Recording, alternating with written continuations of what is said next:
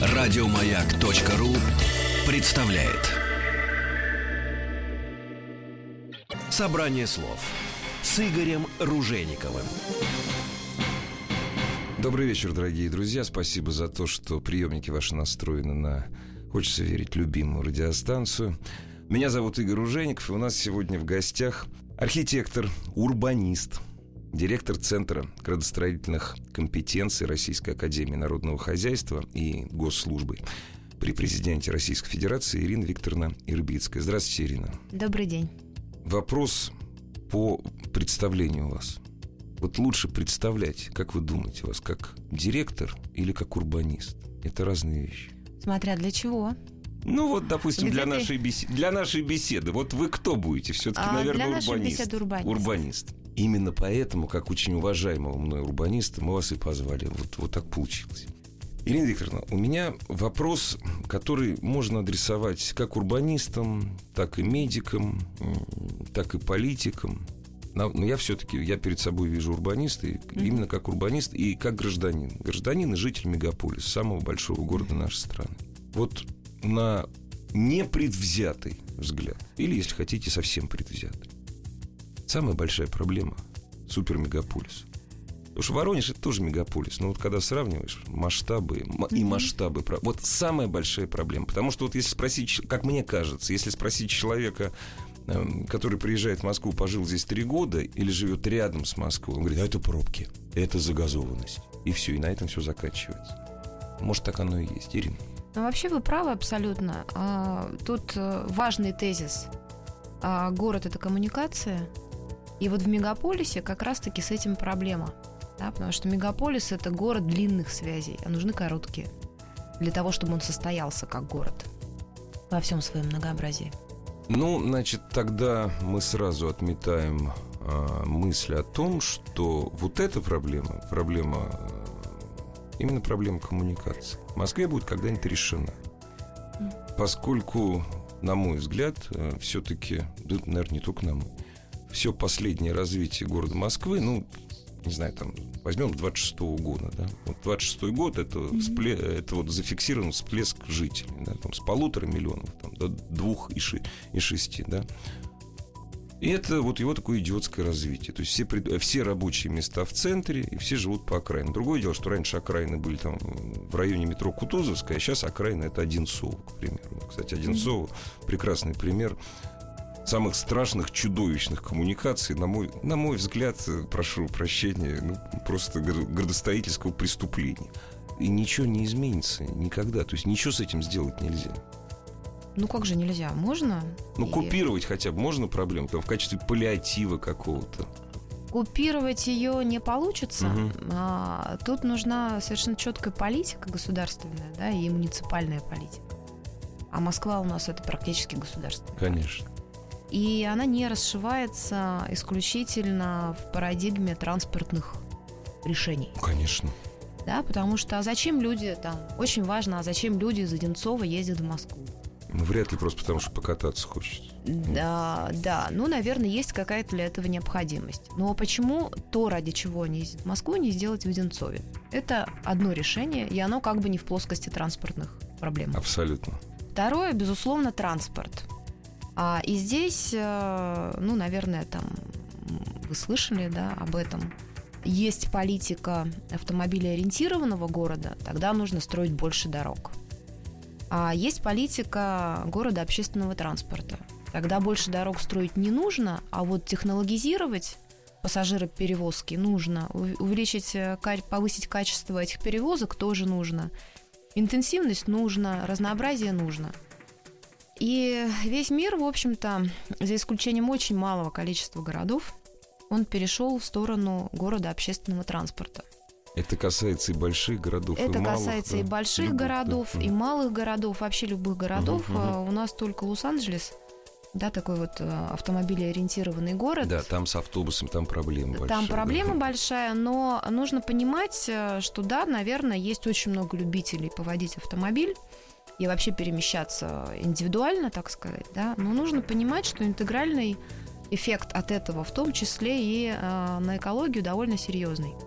Я прошу прощения, но может быть еще Лос-Анджелес вот такое, такое исключение, потому что ну, его, само его расположение, вот это вот вытянутое, вытянутое, вытянутое, ну, дорогие друзья, волгоградообразные. вот, да, вот, наверное, вот все-таки запускать маршрут, там, в Волгограде, я знаю, там длиннющий маршрут, там в, в Крыму есть длинный маршрут троллейбуса, по-моему, да, просто невозможно, наверное, поэтому.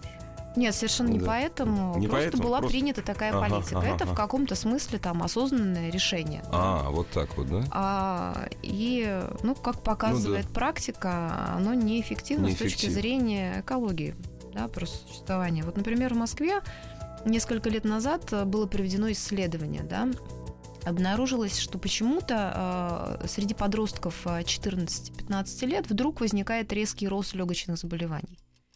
И выяснилось, с чем это связано. Это связано с тем, что именно в этом возрасте дети начинают гулять по городу. То есть они начинают потреблять тот воздух, который нам оставило активное автомобильное движение. То есть эта тема, да, как мы уже показали, она связана и с э, политикой размещения рабочих мест, это городское планирование в целом, и с медициной, и с транспортом, и с комфортом проживания в городе, и с массой э, других проблем.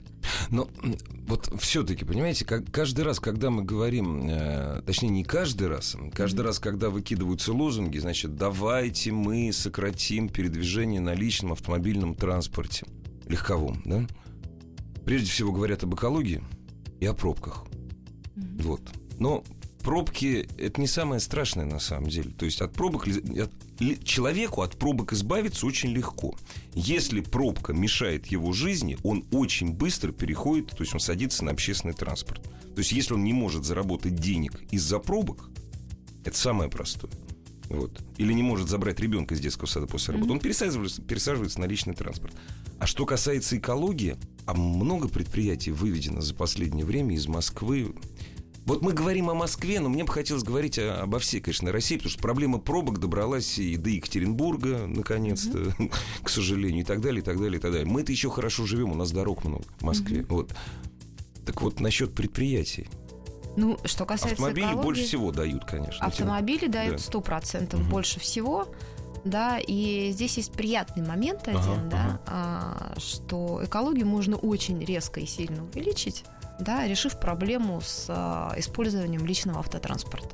В отличие от предприятий, где тема все-таки достаточно серьезная, и вот вы сказали, что пробки это ничего, да, можно отказаться. Ну да, я вот я, я очень легко масса, борюсь с пробками. А, есть масса моментов, угу. когда люди отказаться от э, пользования личным автомобилем не могут. По одной простой причине. Недостаточно развита сеть общественного транспорта. Это раз. Потом у нас практически во всех городах э, Российской Федерации, особенно на периферии, есть ага. так называемый последний километр. Да, это когда остановка общественного транспорта находится очень далеко от, э, собственно, места вашего жительства. Я прошу прощения, угу. очень далеко это как? Это больше 500 метров. У нас есть э, норма, она вполне обоснована, да, когда вы тратите на дорогу от в идеале, когда вы тратите на дорогу от дома до остановки общественного транспорта 10-15 минут, не больше. Это серьезно? Это серьезно абсолютно. А сколько лет действуют эти, ну, когда эти нормы Очень давно. Мало того, это не только российские нормы, это вообще нормы, принятые в Европе. Ага. Потому что а, если вам приходится идти больше, то, соответственно, это уже должна быть другая городская структура, а, которая м, характеризуется большей степенью раз, развитости вот прочих инфраструктур обслуживающих, ага. которые в городе должны быть. То есть а, просто вдоль скажем, дороги идти нельзя, это я с вами ну, согласен. Ну, это да. да. Во-первых, это так. Во-вторых, мы должны думать о безопасности. Вот эти вот Конечно. длинные расстояния, да, особенно в спальных районах, мы все знаем, что это из себя представляет. Это обезлюженная абсолютно улица, по которым вы должны идти. Это один момент. Второй момент связан с нашим климатом. Да, все-таки 9 месяцев в году, мы сейчас не только Москву берем, а города похолоднее, да, там Урал, Сибирь и так далее. И вот эти вот длинные расстояния у уже, ужасный клин, ужасный. уже демотивируют человека пользоваться общественным транспортом и, напротив, мотивируют пользоваться э, личным автомобилем. То есть это вопрос комфорта в некоторых случаях, да, а, для человека. Ирина, угу. ради бога, извините. Я, конечно, какой-нибудь глупость скажу. Угу. То есть теперь-то я все понял. Почему в свои 50 лет я так хорошо себя физически чувствую, у меня ни килограмма лишнего веса. И когда я спускаюсь в метро, я еду среди 30-летних толстячков. То есть вы для меня, вы глаза открыли. Потому что каждый день я прохожу примерно, ну не знаю, ну километров 8 я каждый день прохожу. С большим удовольствием. Ну, может быть, правда, мне надо к А, психологу обратиться, Нет, не знаю. с вами да. все в порядке. На- Здесь важный вот какой момент. Какая у людей мотивация? Вопрос мотивации, быть в конечно. городе, да? да? Да, да, да. А, Комфорт. Да, безусловно, комфорт. И зачем? Ну да. Да, вот человеку должно быть, условно говоря, там интересно. У него должен быть какой-то там повод. Или готов сделать. поступиться комфортом, к примеру, ну, там, ради материальных благ каких-то, временно, к примеру. Или поступиться одним комфортом ради другого комфорта. В общем, чем-то поступается, но что-то приобрет. Да, разумеется. И вот этим не готов поступиться. Ну и дальше мы очень близко, вообще вплотную подошли к теме качества жизни в городе. Да. Да, что это, собственно, такое? Безусловно, вот вы хорошо себя в, при- в пример привели, да, вот вы гуляете по городу. Да. И, в общем-то, нормально, когда люди по городу ходят, и они бесконечно чем-то таким а, вспомогательным пользуются, да. Потому что не всегда а, высокая скорость а, это такая уж большая необходимость. Ну да. А, Я тоже живу в центре, и в радиусе там 4-5 километров я, центре живу. предпочитаю Ага. до всех да. а, поинтов да, ходить пешком. Ага, ага. Но это почему происходит? Скажем, я чувствительна к, к тому, как город выглядит. И если бы я жила где-нибудь на периферии, я вряд ли а, стала бы ходить пешком, а, если мне некомфортно. Мгм. Скажем, у меня место работы находится на метро Юго-Западное. Мгм. Не самый плохой район, у него хорошая репутация, вообще история, да. Мы знаем, что это там район строился для лучших людей, это ученые, Жириновский венчался, опять же. да, и так далее. Но Ну да, да, я да, да. принципиально там не хочу перемещаться пешком. Я, знаете, я время от времени захаживаю от метро Западный, я пешком иду до Миклуха-Маклая, до Рудеяна. Ох, ничего себе. Да это нормально. Я хожу всегда с трудом. То есть красот там мало. Вот. я, я вас прекрасно понимаю. да. Поэтому, опять-таки, если мы хотим людей пересадить на общественный транспорт и не хотим бороться с последним километром, а, да, давайте его вот делать лучше. И, возможно, через какое-то время наш народ начнет гулять больше. Мы должны пересаживать. Давайте определимся. Мы должны пересу- пересадить людей на общественный транспорт. Мы убиваем сразу двух, к примеру, зайцев. Пробки, загазованность, да? Или все-таки мы убиваем одного зайца, пробки? Или мы, это нельзя мы, одно мы от другого? убиваем, а, мы убиваем гораздо больше зайцев, а, если мы решаем проблему с а, пересадкой людей Мгм. на общественный транспорт. Ну, давайте перечислим. Ну, первое, экология. А Экология. что такое экология? Это же не какая-то там абстракция, Мгм. да, а вот хорошо жить э, экологично. Это на самом деле нагрузка на медицину, в том числе она снижается, безусловно, как я привела пример с легочными заболеваниями. Второе, это безусловно интенсификация городской среды, то есть практически даже не косвенно, а напрямую, а когда люди выходят в город, и вот этот вот их выход влияет на развитие городских экономик.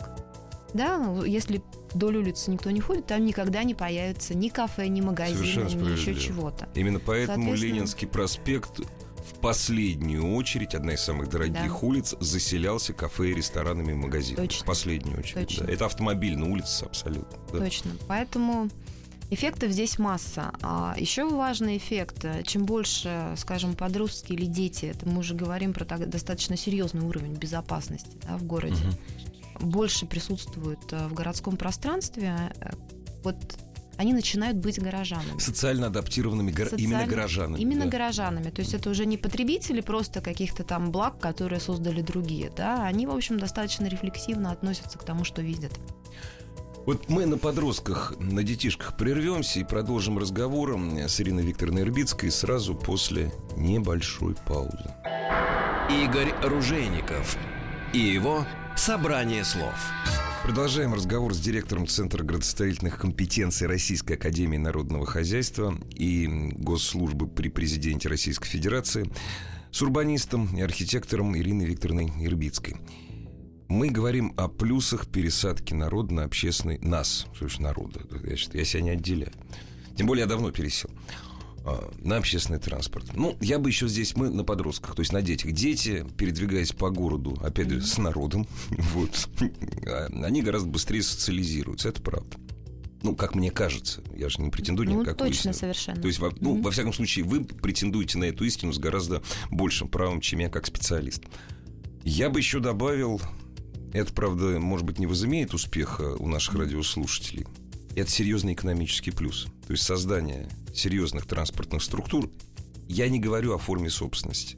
Это большой экономический плюс городу. Это да. Потому что автомобили, которые ездят по городу, они плюсуют кому?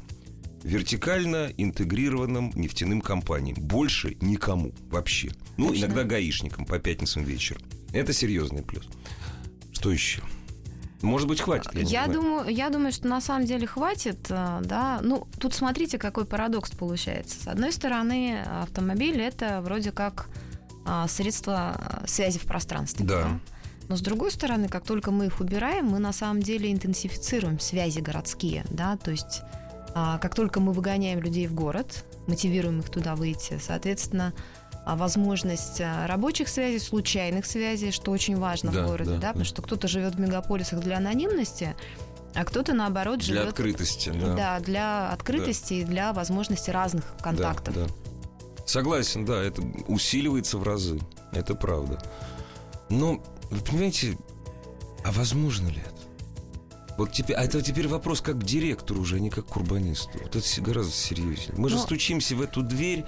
Причем, Мгм. понимаете, люди, которые пытаются это сделать, они, во-первых, борются с общественным мнением.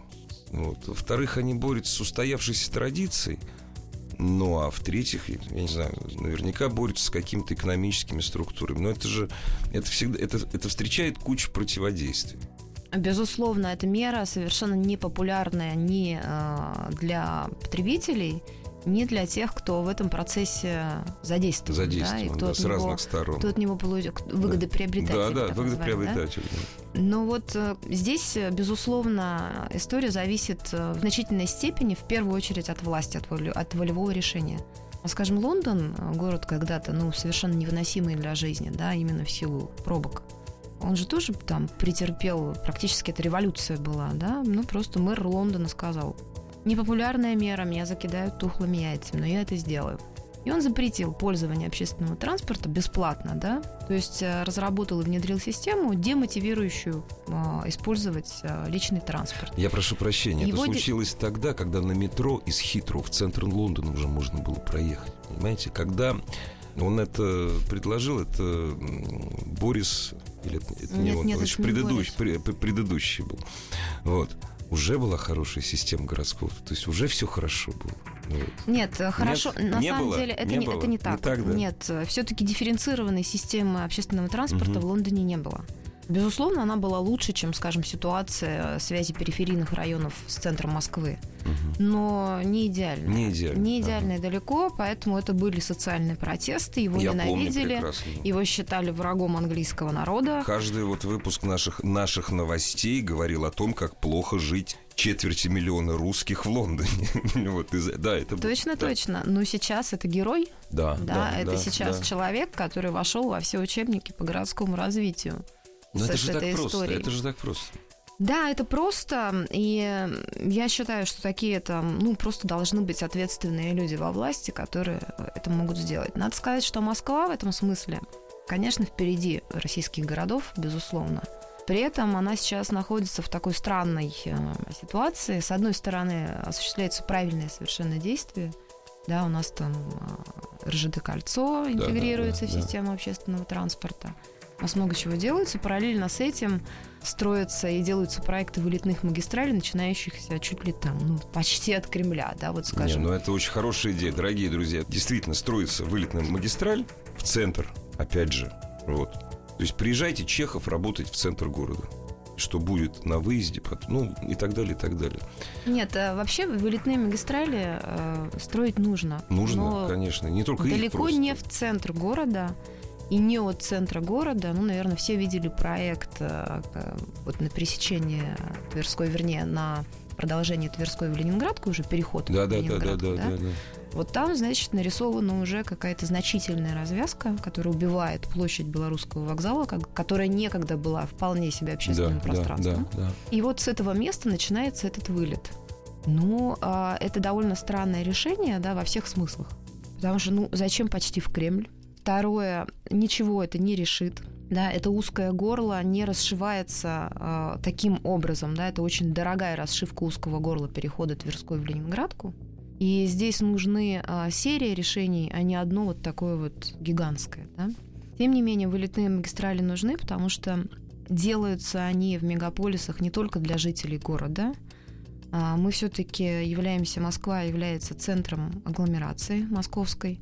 Да, а что это означает? Это означает довольно плотные связи не только внутри города, деловые, какие хотите, любые. да, социальные, любые, но это еще и связи между всеми э, живыми местами, урбанизированными территориями, которые находятся в ареале вот обитания. И это как бы единый организм, это даже уже не город. Ну, это называется агломерация. А вообще таких образований, когда в ежедневном режиме вы ездите из одного города в другой, это нормально, да, потому что мы часть производства, например, даже если говорить про индустриальное развитие, совершенно не обязательно и, главное, не должны сосредоточиваться в одном месте. Вот все говорят про индустриальные кластеры, Здесь это э, катастрофа. Это катастрофа, деле. потому что это мертвые территории на большом протяжении, да. да, и понятно, какую нагрузку они это опять централизация, Нет, да, это, это понятно почему. Это проще строить. Это проще, большой кластер, это проще построить. Одно дело кластер строить в Калуге, угу. где вот в чистом поле, а другое дело строить его там в 20 километрах от Москвы. Вот, поэтому, да, нужно, нужно и то, и другое, но везде э, нужно очень внимательно смотреть на детали, да, как это делается.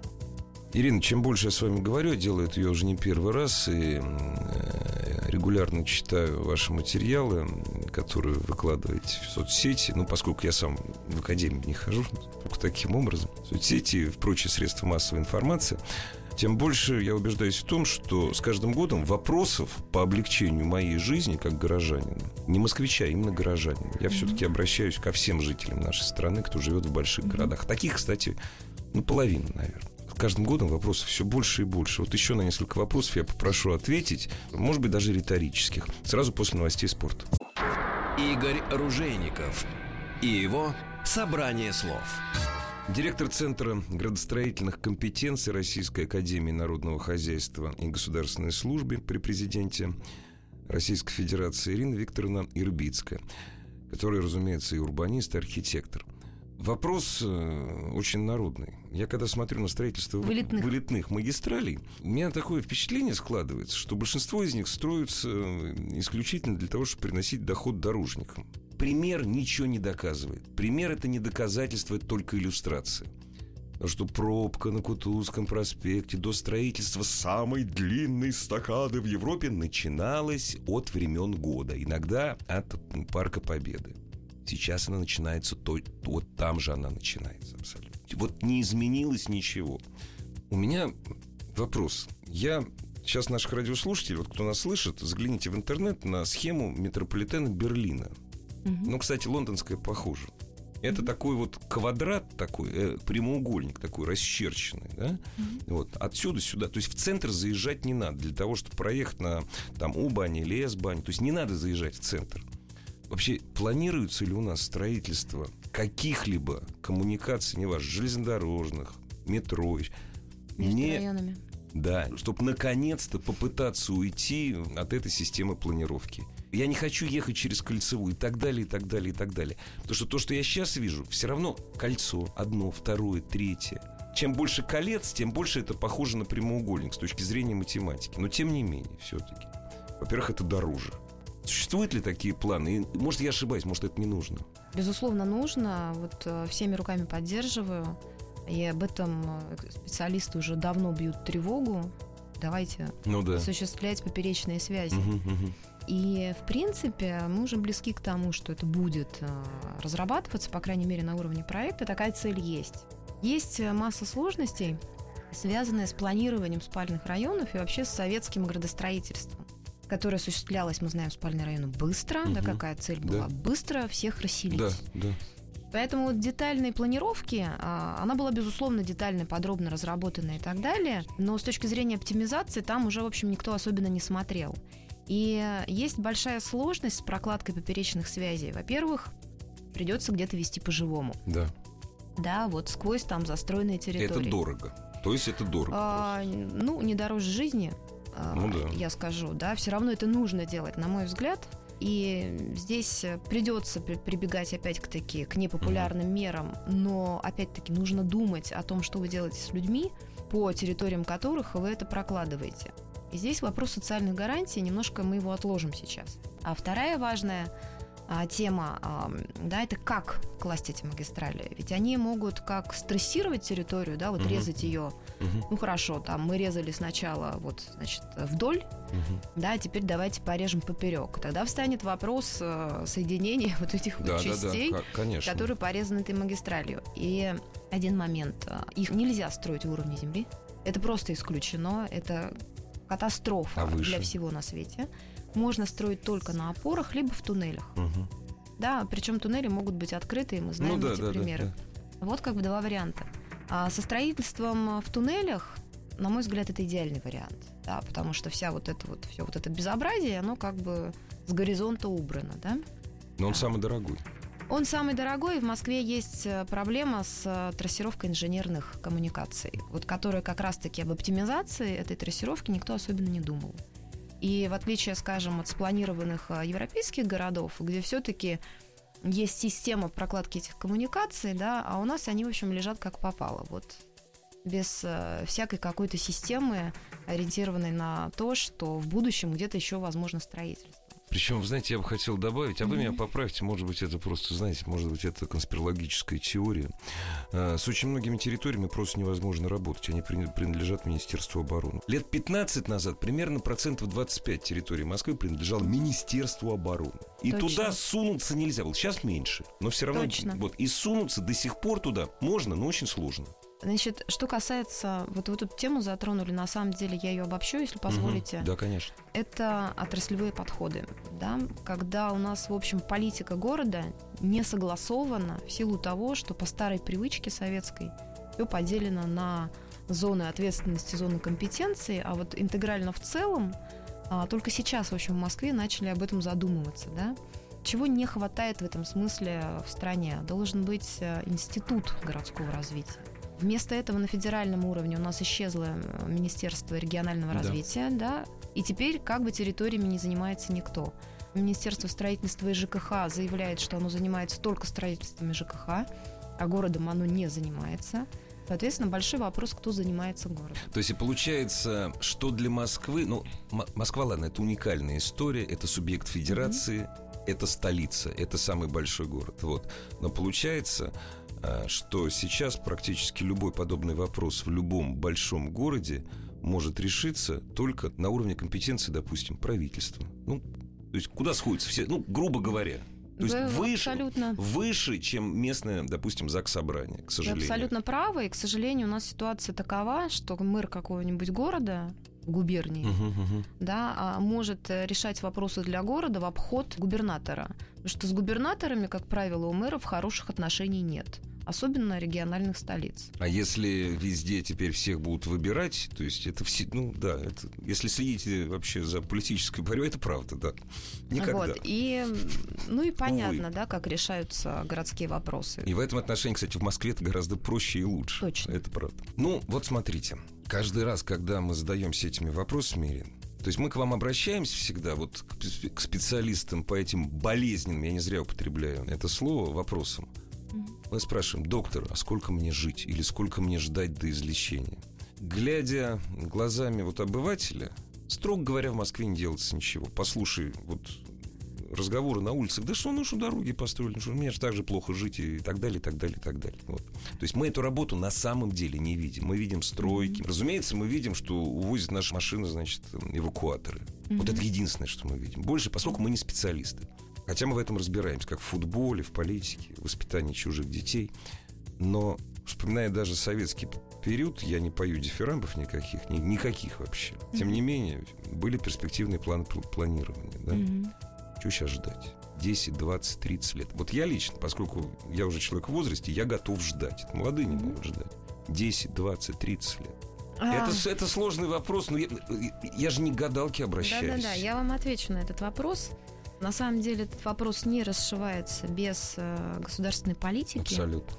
да, у нас вертикаль власти, поэтому мы вот э, должны там ждать или требовать э, в первую очередь со стороны государственной власти изменений. Это один момент. А другой момент, э, вот ну, как бы есть некая норма, да, эту норму, в общем, мы уже там все специалисты 10 раз прописали под разные задачки. Есть норма жизни, де-факто, да, мгм. ну, там, и нам есть с чем сравнивать. Слава богу, э, Россия отстает э, лет на 20-30 в определенных аспектах, а в иных и еще на больше, От да. Португалии. И У нас раньше с богу, Португалией любили сравнивать. да, слава богу, что мы э, вот благодаря этому отставанию, в общем-то, можем а, делать все то же самое, поскольку Видим, в, в логике бежать. истории. да. Мы видим, Да. куда бежать с одной стороны, с другой стороны, мы уже видим даже, какие ошибки сделаны, да, и их избежать. Но вот э, в России так не получается. Наступают на те же грабли, на которые наступили уже развитые страны, и уже знают, как на эти грабли не наступать, и какой есть альтернативный ход. У нас пока это не так. Но вот возвращаемся к норме, да. Понятно, что норма – это город, э, в общем-то, общественного транспорта. Понятно. Вопрос, сколько времени, если все правильно Нет, делать? это понятно. Я прошу прощения, я вас не поправляю. Это в данном контексте слово понятно. Это подмена понятий, потому что больше это понятно специалисту, это понятно человеку, который давно отказался от личного, то есть ездит только на дачу. и Вот большинство народного населения это непонятно. по поводу большинства народонаселения. Люди, которые, ну, там, реально либо являются действительно горожанами, или там, хотят ими стать. То есть люди, находящиеся в сознании. Мгм, Вот да, в сознании сознание, наличествую да, да, реальность, да, да. наличествующей реальности. Вот эти люди, как правило, за то, чтобы был город общественного транспорта. Остальное пас- пассивное, так сказать, э, большинство, которое возбуждается только когда что-то меняется. Ну там в худшую сторону или в лучшую, неважно. Мы за любые Худшую. изменения только Нет, в худшую. Всегда меняется, всегда в худшую. понимаете? а вот по поводу всегда я тут не согласна. Нет, для человека, потому что 40%, когда, Мы когда за любые улучшения, только не возле нашего дома. Да, А совершенно это, справедливо, В общем, да. это не Да. гражданская, не городская, не горожанская, если так можно Я борюсь за экологию, позиция. но не за свой счет. Да, Вот так. поэтому здесь эм, большой вопрос, на кого опираться, да? Ну, если ты там никак не вкладываешься в город, а только что-то требуешь, закономерно, абсолютно. Но тогда ты будешь получать то, что тебе дали, да? Да, да.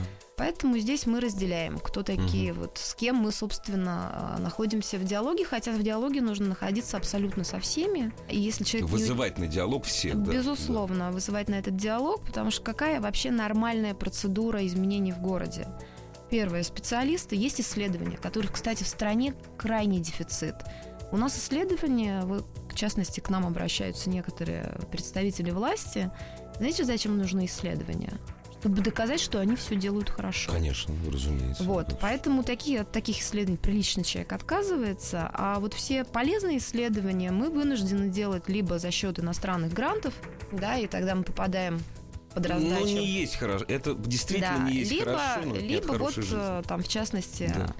Наш центр в том числе, Мгм. мы делаем эти исследования, пользуясь теми заказами цивильными, которые есть, и впихиваем в одну работу, которую нам заказывают две. Мгм. А Вот, поэтому исследований у нас э, в стране нет, но вообще-то нормальная процедура такова. Мы должны проводить эти исследования и знать, что желают, какие мечты, да, и желания, цели у активных граждан, да, с активной гражданской позицией, и какие чаяния, собственно, у пассивного большинства. Зачем нам это нужно? Это не означает, что если Вася Пупкин, паси- паси- представитель пассивного большинства, хочет, э, чтобы у него там, не знаю, было все покрыто мрамором, а мы, Мгм. мы ему будем тут выкладывать мрамор, да, нет, но мы будем понимать, что у него есть некий дефицит чего-то другого, да. То есть мы э, интерпретируем его пожелания и складываем это, все пожелания людей условно в определенный пазл, взаимоподдерживающий, да, не противоречащие друг другу. Это называется, по большому счету, стратегия. Стратегия. То есть э, мы формируем техническое задание. Зачем нужны эксперты? Хорошие эксперты, они формируют техническое задание власти, уже не какие-то хотелки и пожелания, которые там сложно интерпретировать со стороны населения, да, а уже конкретное комплексное предложение, которое эта власть по-хорошему должна вернуть этим гражданам уже в виде взвешенных решений, да, которые удовлетворяют так или иначе разнообразным требованиям. Да? Дорогие друзья, это очень важный момент. Э, Неплохо бы читать Конституцию. То есть все это очень хорошо укладывается в Конституцию Российской Федерации. Прописано, мы социальное государство. Точно. а для того, чтобы выполнять социальные запросы наших граждан, а это основная функция нашего государства, их надо знать. Прервемся, есть еще время задать вопросы Ирине Викторовне Ирбицкой. Игорь Ружейников и его «Собрание слов». Ирина, я так понимаю, вот кратенько, что заказ не сформулирован пока. Для того, чтобы его сформулировать, должен пройти еще не один год. Ну хорошо, один, два, три. То есть речь не идет о месяце, о двух. То есть это дело очень долгого строительства, в кавычках. Ну, смотрите, по поводу того, что заказ не сформулирован. На самом деле, в значительной степени специалистами этот заказ сформулирован. Угу. Ну, я опять вернусь, да, к норме. Практически все специалисты, ну, там, в частности, городские планировщики, социологи и так далее, и так далее, это масса различных специальностей. Мы все очень много ездим по российским городам. И, в общем, даже если ты не хочешь, ты уже понимаешь, э, систематизируешь в голове автоматом проблемы, систематизируешь разрывы между нормой и ненормой, да, и, в общем, начинаешь понимать, как эти разрывы преодолевать. То есть ТЗ в значительной степени сформулировано. Вопрос из этого ТЗ сделать стратегию. Да? У нас нет сейчас стратегии развития российского государства, в общем, нет. И у нас нет, соответственно, отсюда вытекает стратегия городского развития. И вообще очень мало комплексных стратегий. Есть отраслевые стратегии э, разного сорта, да, но это, поскольку это не взаимоувязано... Но они знаете, часто как, друг с другом рубятся просто. Вот, да. Э, как совершенно в дурном строительстве. Приходит mm. электрик, э, прокладывает провода, приходит штукатур-маляр, эти провода случайно режет. Нет, наоборот, не, не так. Сначала кладется, сначала штукатурка, а потом штукатурка штробиц. Ну да. Ну да, вот так. Да, вот, да. А потом опять приходит штукатур. Ну, к сожалению, подождите. Mm-hmm мы, гражданское общество, то есть те самые активные граждане, должны ли участвовать в формулировке своих запросов и именно для власти уже, да? А если должны, если должны, каким образом? Вообще должны. Есть э, вполне себе ну, такие системные процедуры, да, как, как люди могут высказывать свои пожелания.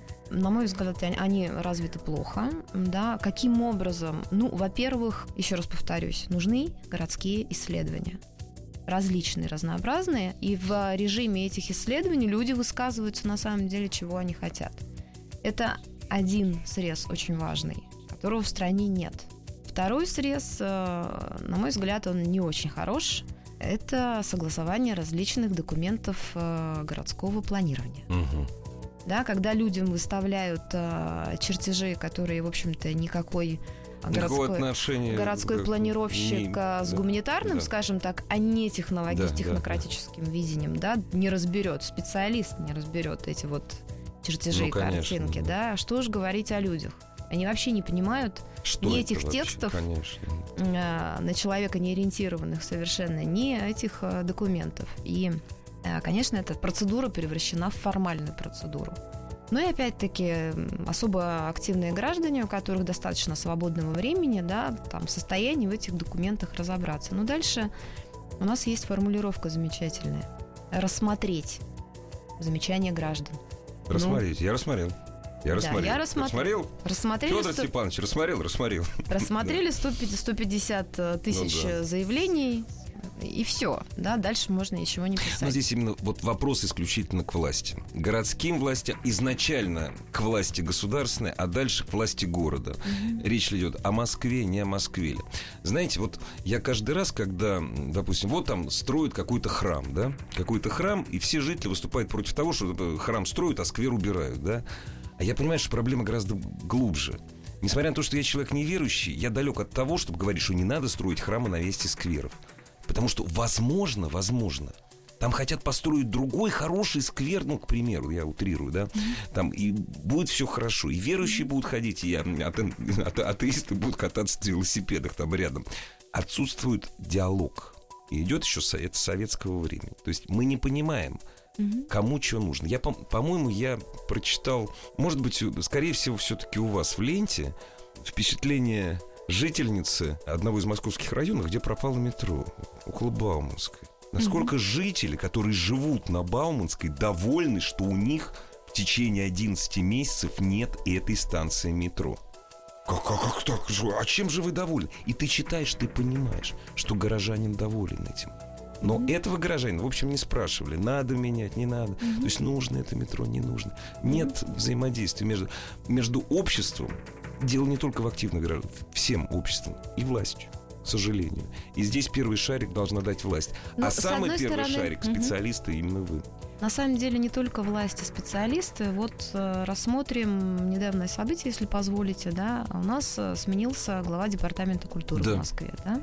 Ну и уже там позиция в разных СМИ нового главы департамента понятно. Все, что сделал предшественник, это все плохо. Вместе с тем, можно по-разному относиться, что э, к парку Горького, кто-то его упрекает в, изли... в излишнем хипстеризме, еще в каких-то вещах. Но есть статистика, да, вполне себе такая понятная, что на несколько десятков процентов горожане, то есть москвичи и гости столицы, стали больше, э, горожане, стали больше бывать в городе. Извините, кстати, вот насчет хипстера, а я забыл. А Капков, он что, он, если я не ошибаюсь, он, по-моему, сделал так, что если ты не хипстер, тебя не пускают в этот парк, да? Нет, ничего подобного. Не может быть. Да ж как, как же так? Не, не, да, ничего подобного. Пускаются абсолютно всех. А другое дело, что... Он а, просто скажем, убрал совсем... из этого парка. Это было очень просто. Просто Капков убрал из этого парка то, что оставляло после себя грязь физическую Правильно, и он избавился от того, что плодит маргинальность. Совершенно да? справедливо. И это ценно. И есть очень много людей, которые рады, что эти парки были и У так меня далее. рядом с домом Но такой какова, вот построен. Вот какова реакция, значит, наших э, граждан? Ну все, теперь не будет парков. Но, господа, ну соберитесь. Да, их можно отстоять. У нас нормальная вполне а, городская власть, которая вот, ну, нормальная в том смысле, что им не нужны социальные негативные эффекты, да? Это правда. Поэтому И если сегодня намекнуть... московская власть идет на диалог. Это а я московская по... власть идет на, да. на диалог, а, она внедряет и интегрирует разнообразнейшие системы получения пожеланий жителей, да, следующим шагом будет а, разработка системы обработки этих пожеланий и так и далее. есть мы в сам, да, да, мы да. в самом начале находимся, и это очень хороший тренд. И спрашивается, ну вот, друзья, да, мы все знаем, что московская власть готова идти к диалогу, на диалог, а, что масса чиновников боятся социальных э, негативных эффектов. Почему вы не соберетесь и не скажете, нет, давайте сохраним наследие Капкова? Но вы же им пользуетесь. Не хватайте за слова бояться. Не делайте так, чтобы вас боялись. Делайте так, чтобы с вами разговаривали, чтобы с вашим мнением считались. Правда. Вот именно, именно таким образом. Ну, процентов 5 э, проблематики мы рассмотрели, больше не успеешь, а может быть, процента три с половиной. Дорогие друзья, у нас в гостях была директор Центра градостроительных компетенций Российской Академии Народного Хозяйства и Государственной службы при президенте Российской Федерации, архитектор, урбанист Ирина Ирбицкая. Спасибо вам, Ирина. Спасибо. Всего доброго. Еще больше подкастов на радиомаяк.ру